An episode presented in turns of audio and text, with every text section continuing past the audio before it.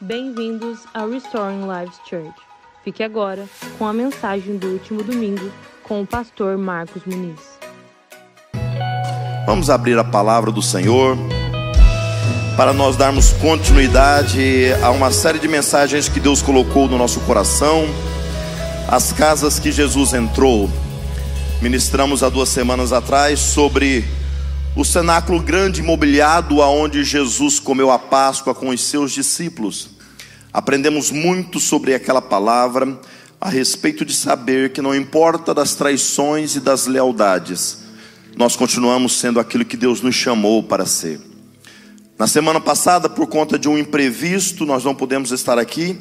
E esteve um amigo nosso ministrando, o pastor Salé, ali da Batista Atitude de Orlando, e trouxe uma palavra dentro dessa série também. Ele ministrou sobre quando Jesus entrou na casa de Pedro e curou a sua sogra.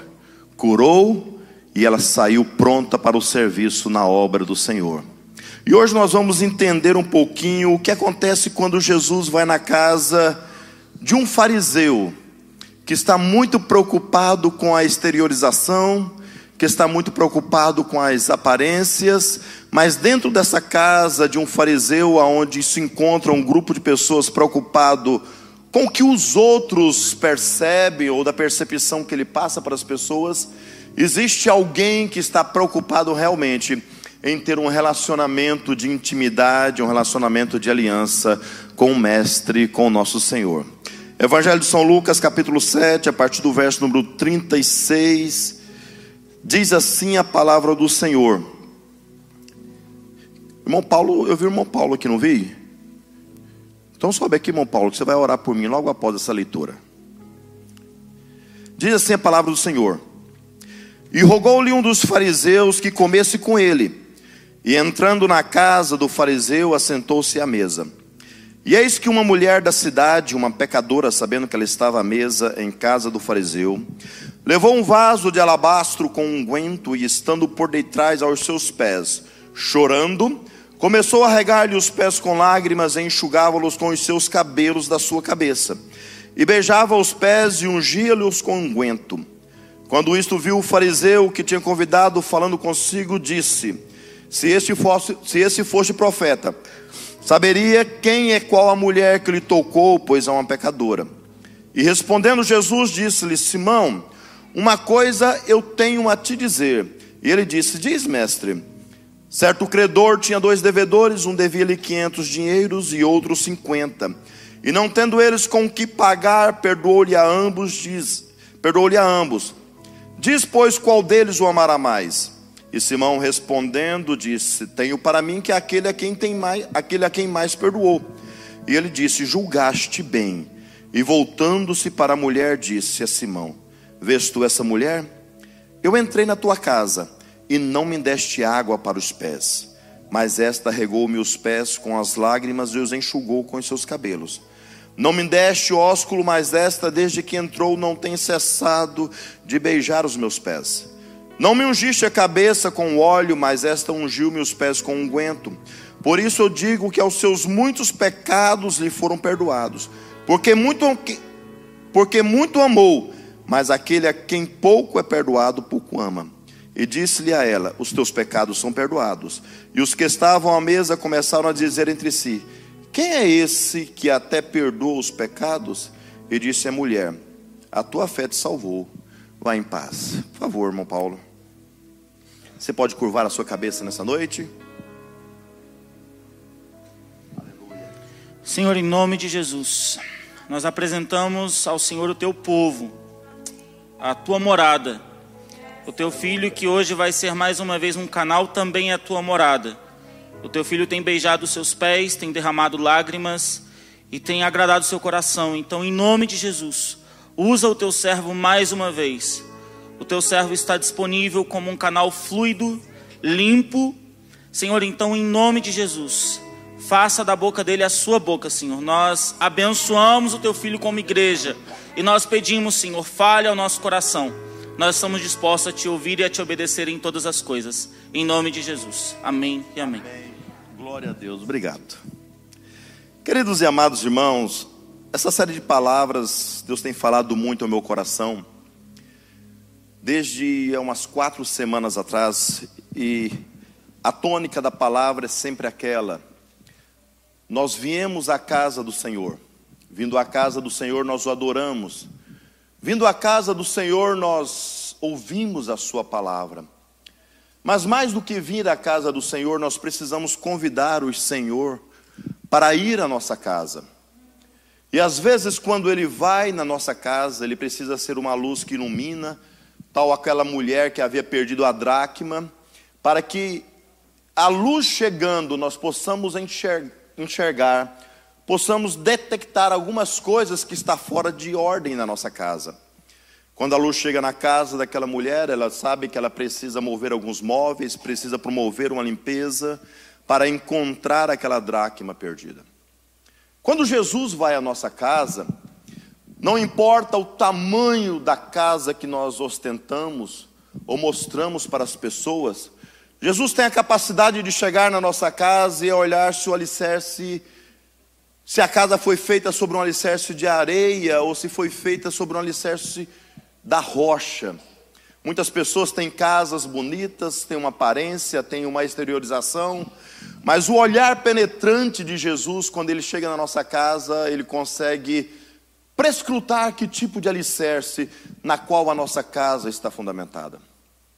Há casas que Jesus nem chega a entrar, apesar de já ter entrado e estado lá, como é a casa da igreja de Laodiceia, ele está à porta dizendo: Me abre a porta, se você me permitir, eu vou entrar e vou cear com você.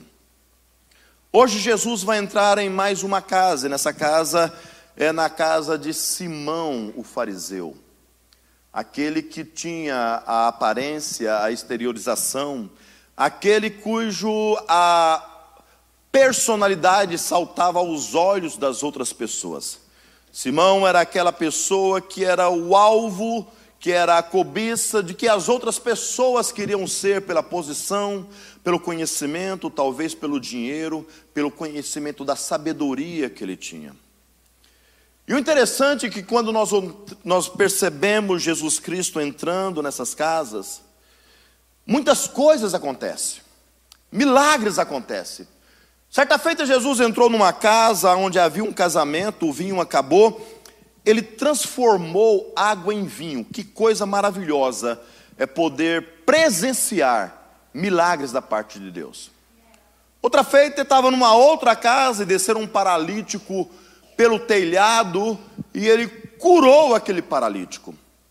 Em muitas outras casas ele passou, contou parábolas, trouxe ensinamentos do reino. Mas, queridos e amados irmãos, nenhum evento de milagres ou nenhum evento de ensinamentos é tão importante na vida do ser humano quando Jesus Cristo chega e diz: Perdoado são os teus pecados. Não importa o tamanho do milagre que você precisa ou que Deus tenha feito, não importa o tamanho da porta que Ele abriu sobre a sua vida, sobre a sua família, se ainda Ele não disse: Perdoado estão os teus pecados, a coisa mais importante está faltando para você.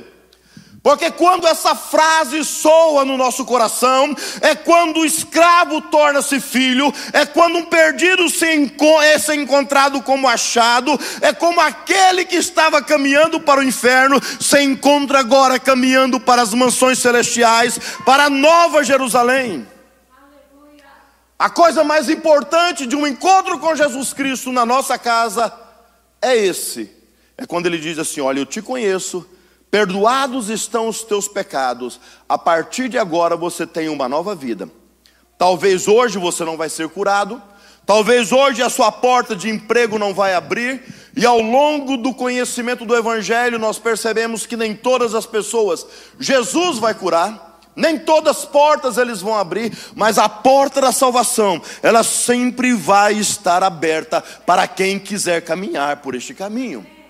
A porta de, que, de, de, se tornar filho sempre vai estar aberta. A porta da intimidade, a porta da comunhão, a porta do relacionamento sempre vai estar aberta para aquele que quer ter um relacionamento com o Mestre. Cedo ou tarde, como na casa de Simão, nós descobrimos, queridos e amados irmãos, que o maior empecilho ao nosso relacionamento com o Mestre nem sempre é o pastor que não nos dá uma oportunidade. O maior empecilho com o nosso relacionamento com Cristo nem sempre é aquela pessoa que faz-nos acepção quando nós chegamos à igreja. Nem sempre o nosso maior empecilho a um relacionamento de aliança com o Mestre é a dificuldade de exercer o nosso chamado, o nosso ministério. Cedo ou tarde nós descobrimos que a maior barreira para termos um relacionamento real com Cristo somos nós mesmos.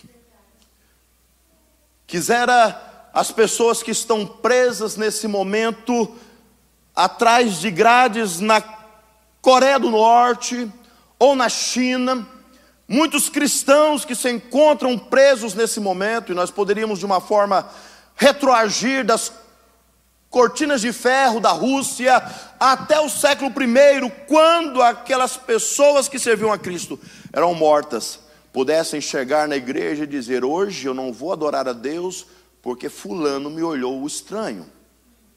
Hoje eu não vou adorar a Deus porque não falaram comigo. Não vou servir ao Senhor porque não me foi dada a oportunidade. Tudo que esse povo queria era somente uma janela para poder, juntos uns com os outros, poder glorificar e adorar ao Senhor Jesus Cristo. Mas a nossa geração, a geração do tempo presente, é uma geração que está preocupado com a aparência. E preocupado com a aparência na nossa falta de intimidade com o Mestre, nós terceirizamos a culpa e as responsabilidades da minha falta de intimidade com o Senhor. A culpa é do outro. Por quê? Porque eu não tenho relacionamento com o Mestre. A igreja me machucou. E é tantas desculpas que nós temos, e esquecemos que um dia que encontramos com o Mestre, a única coisa que pode me dar intimidade com Ele é o desenvolvimento das minhas faculdades espirituais, que estão disponíveis para mim todo o tempo e que ninguém pode tomar. Ninguém pode me impedir de orar. Ninguém pode me impedir de ler a palavra do Senhor. Ninguém pode me impedir de jejuar ou de ter um meu momento a sós com o Senhor.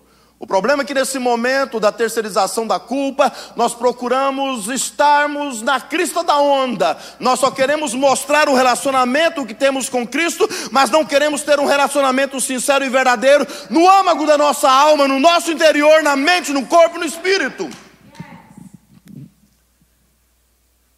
Terceirizamos as culpas. Terceirizamos a responsabilidade, a culpa é do outro. E as faculdades espirituais, elas estão disponíveis para qualquer um. Você não precisa de um microfone para ter relacionamento com o mestre. Você não precisa estar cantando, você não precisa o teu relacionamento com o mestre, deixa eu te falar uma coisa. Não depende de A ou de B. Depende somente de você. O meu relacionamento com o Senhor só depende de mim e de mais ninguém. E como eu disse, na exteriorização, como aquele fariseu, preocupado com o que somos, nós somos a geração que está preocupado em fazer quando os outros vêm. Somos a, a geração que preocupa em fazer o suficiente para nós. Somos a geração que fazemos para cumprir, cumprir, um protocolo, para cumprir um ritual, mas quando Jesus entra na nossa casa, ele enxerga o profundo da nossa alma e a motivação por que nós estamos fazendo, ou por que nós não estamos orando. Ou por que nós não buscamos mais a revelação da Sua palavra? Ou por que não buscamos mais a intimidade com Ele? Jesus Cristo nessa noite está entrando na casa da sua vida e ele está desmistificando aquela ideia de que a, que a falta de relacionamento está dependendo de A ou B. Ele está falando assim: olha, só existe uma barreira para o seu relacionamento comigo. Sou eu mesmo. É você mesmo. E Jesus Cristo vai entrar na casa de um fariseu, ele foi convidado por esse fariseu. A palavra do Senhor nos fala que, olha, E rogou-lhe um dos fariseus que comesse com ele e entrasse na sua casa para ali ter um momento social, ter um momento de relacionamento. E quando Jesus entra na casa de Simão, ele vai justamente revelar o tipo de relacionamento que as pessoas têm com Jesus. Ele vai encontrar alguma personagem importante, uma personagem que todo mundo conhecia, mas que tinha um relacionamento superficial, que tinha um relacionamento de exteriorização, que tinha um relacionamento de aparência com o mestre. Mas a palavra do Senhor vai revelar alguém ali que não tinha conceito nenhum na sociedade, vai revelar alguém que era marginalizado, alguém que era desprezado, alguém que era rejeitado, alguém cheio de traumas, mas tudo que aquela pessoa é, queria naquele momento era se relacionar profundamente com o nosso Senhor Jesus Cristo. Ele entra na casa, e a entrada de Jesus nessa casa, revela porque existe pessoas que conseguem ser ter mais gratidão do que outras pessoas. Ao entrar na casa, Jesus Cristo revela por que, que algumas pessoas conseguem ter um relacionamento de maior intimidade do que outras pessoas. Ao entrar na casa, Jesus vai revelar por que, que pessoas que conheceram a Jesus Cristo agora, há pouco tempo, consegue ter mais intimidade com Ele, mais relacionamento daqueles que arrotam uma santidade ou um tempo maior de crença ou de fé ou de profissão de fé. Ao entrar nessa casa, Jesus Cristo vai revelar que alguns estão dispostos a morrer por eles, outros só têm gogó. Vou contigo, Jesus. Eu faço isso para o Senhor, mas na hora do vamos ver, ele foge da responsabilidade, da intimidade, do relacionamento. O protocolo estava seguindo da forma como deveria ser feito. Jesus está sentado na mesa, Simão está ali ostentando um troféu para a sociedade, dizendo: Olha, Jesus Cristo veio à minha casa. Aquele que cura, aquele que ressuscita mortos, está sentado à minha mesa. Querido e amado irmão, não adianta Jesus Cristo ir na sua casa, identificar o que está acontecendo lá, se você não tiver no seu coração uma predisposição para a mudança, uma predisposição para uma vida nova. Simão ostentou o troféu, Jesus está aqui. Mas Deus, que adora quebrar protocolos, permite que naquela noite uma mulher entre sorrateiramente naquela casa e quebra todo o protocolo naquela noite, naquele lugar, naquele ambiente.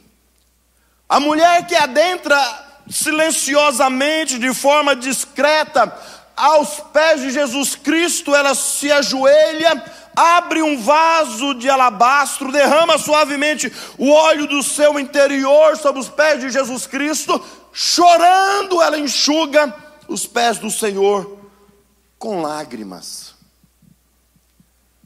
Aqui não era uma pessoa que queria ostentar o relacionamento que ela tinha com Jesus.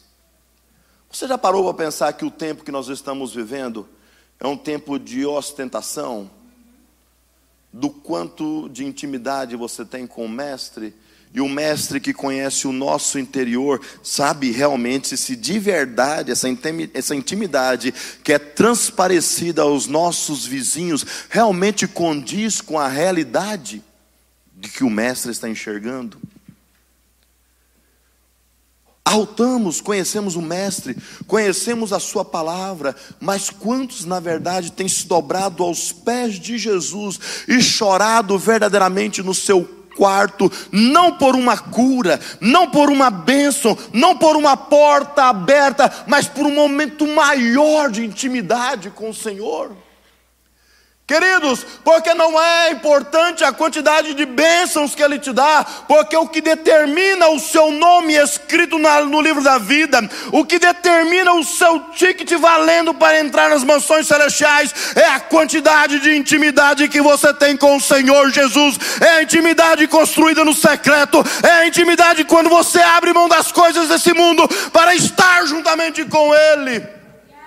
E fala, Senhor mas nada nesse mundo importa, a não ser a tua presença. Que eu perca tudo, Senhor, mas não perca a tua presença na minha vida. Ela entra, o protocolo é quebrado, as pessoas começam a olhar. Está entrando uma mulher imoral, está entrando uma mulher discriminada, está entrando uma pessoa indesejada nessa casa, querido e amado irmão os seus parâmetros em relação às pessoas não vale nada diante dos parâmetros do nosso Senhor Jesus Cristo. Para aquela sociedade, para aquele fariseu, para aquela comunidade que desfrutava daquele jantar, daquele momento de intimidade com o mestre, era uma indesejada, era uma indiscriminada, era uma marginalizada pela sociedade, era desprezada e rejeitada, mas para o mestre era alguém cheio de traumas que precisava de cura e estava rogando por intimidade com ele. E para ele aquela tinha mais valor do que qualquer um que estava ali dentro. Os nossos parâmetros para referenciar pessoas não vale diante, nada, não vale nada diante daquele que conhece toda a história da nossa vida.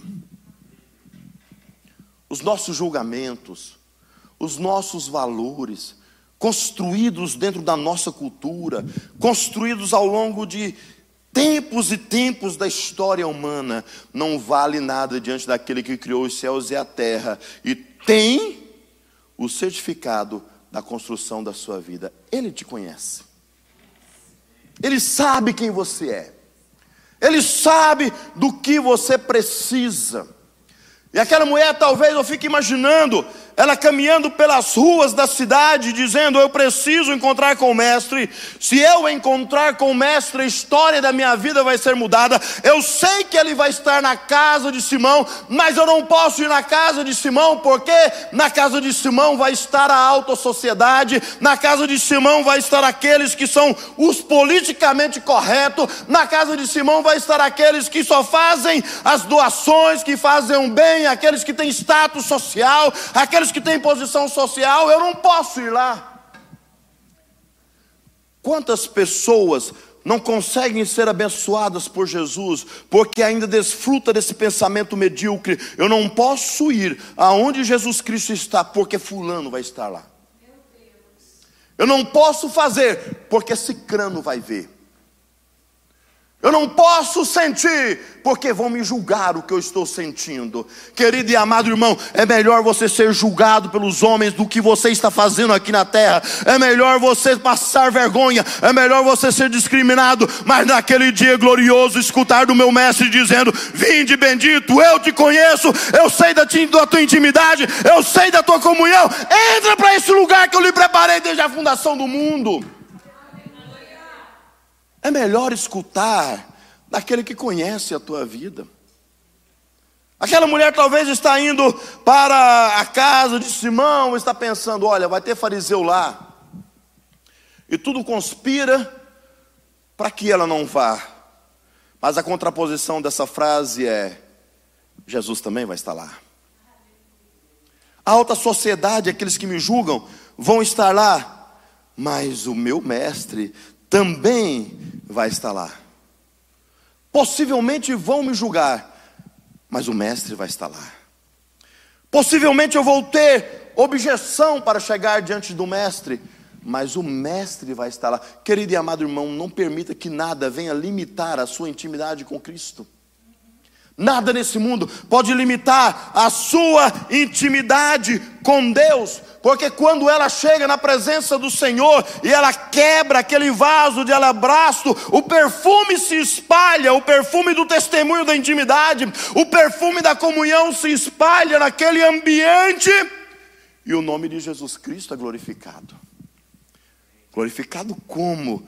Porque aí o fariseu que tem um conhecimento superficial das pessoas, que às vezes nós emitimos um julgamento pelo conhecimento superficial, mas é Cristo que sonda os nossos corações, é Cristo que conhece a nossa intimidade. Ele fala: ah, se ele conhecesse quem está ali lavando os pés, enxugando os pés, debruçando esse nardo puro sobre os seus pés, ele não permitiria isso. Aí que está a maior contradição da cruz. Ele permite porque ele sabe quem é. Ele permite porque ele conhece.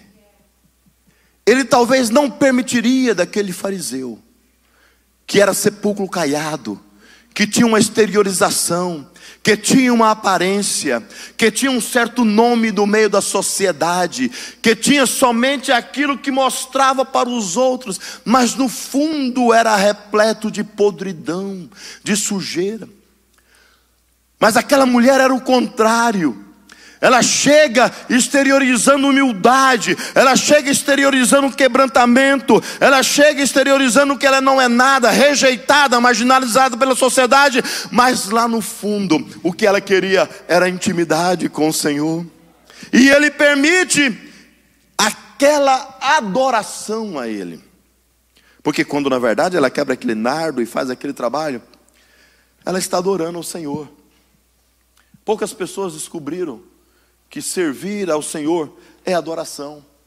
Poucas pessoas nesse mundo descobriu que o trabalho que eu tenho de levar a mensagem do Evangelho a quem está na sarjeta, a quem está nas prisões, a quem está no cárcere, a quem estão nos hospitais, é adoração ao Senhor.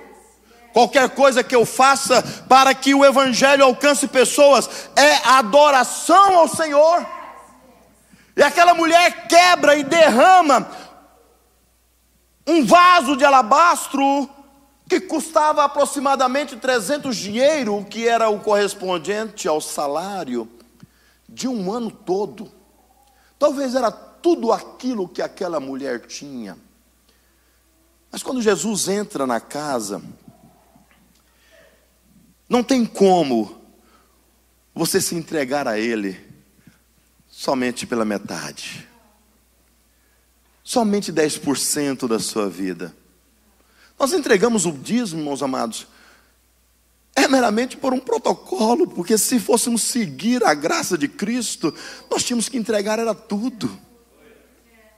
E quando eu falo de dízimo, eu não estou falando me referindo somente ao poder aquisitivo, a dinheiro, ouro, dólar, não.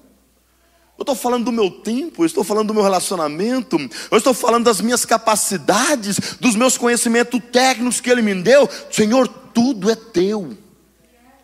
Eu não quero entregar para o Senhor somente a adoração de duas horas da semana, não. É os meus 24 horas por dia que eu entrego ao Senhor. Senhor, não é somente um mero conhecimento para trazer uma palavra para a igreja, não. Senhor, é quando eu estou lá no âmago do meu quarto, meditando na tua palavra, que o Senhor revela para mim que aquilo é mais importante para mim do que estar aqui ministrando a palavra. É uma entrega total, porque na graça eu entendo, eu não merecia nada, Ele me deu tudo, Ele merece tudo, e eu estou devolvendo tudo para Ele. É isso que aquela mulher faz. Ela entrega tudo em adoração. Ela nos dá um ensinamento, um compêndio de ensinamento sobre o que é adorar. E às vezes nós viemos na casa do Senhor e nós ficamos retendo a nossa mão levantada. Achamos ruim quando alguém manda repetir alguma coisa. Achamos ruim quando alguém manda levantar. Achamos ruim quando alguém pedimos vir à frente. Achamos ruim quando o, minuto, o, o culto passa cinco minutos, querido e amado irmão. A tua vida é toda dele. Os seus negócios são todos dele. Ele está no comando da sua vida. Não prive o Senhor daquilo que Ele te deu e de devolver para Ele. Não dê a Ele o que sobra, nem que seja do seu tempo, do seu dinheiro, porque Ele quer tudo seu. E quando Ele tiver tudo seu, você vai ter tudo dele. E a palavra do Senhor nos fala que ela quebra aquele vaso de alabastro. Em outras versões nos diz que pessoas repudiaram. Por que que fez isso? Por que não vendeu e deu aos pobres? Exteriorização. Queria mostrar o seu carinho, o seu amor com os pobres. Mas na verdade, aquela mulher estava dando o melhor para o Senhor. Por que quebrar o vaso? Por que derramar esse unguento precioso, caro? Isso aí, tá vendo? Por quê? Tem pessoas, queridos e amados irmãos, que nesses dias não sabem mais o que é quebrar o vaso. O vaso é muito bonito para ser quebrado. O vaso é muito caro para ser quebrado. Deixa eu te falar uma coisa: esse vaso sem um conteúdo que está dentro não vale nada. Esse vaso, querido e amado irmão, sem ser quebrado, não vale nada. Nós vivemos um tempo onde as pessoas dão mais valor, aprenderam a apreciar mais o vaso do que ele contém dentro. O perfume só se esparramou na casa quando o vaso foi quebrado. Ah, Senhor, sacrifícios e holocaustos o Senhor não quis. Tudo isso o Senhor desprezou. Amós nos diz que as nossas canções, às vezes, sobem diante dele como simplesmente barulho. Barulho no sentido de incomodação. As suas canções não me adoram mais, não santificam mais o meu nome. Mas aí eu vejo Davi todo arrebentado depois de um adultério, todo quebrado, olhando para o mestre, dizendo: Senhor, sacrifício e holocausto o Senhor não quis.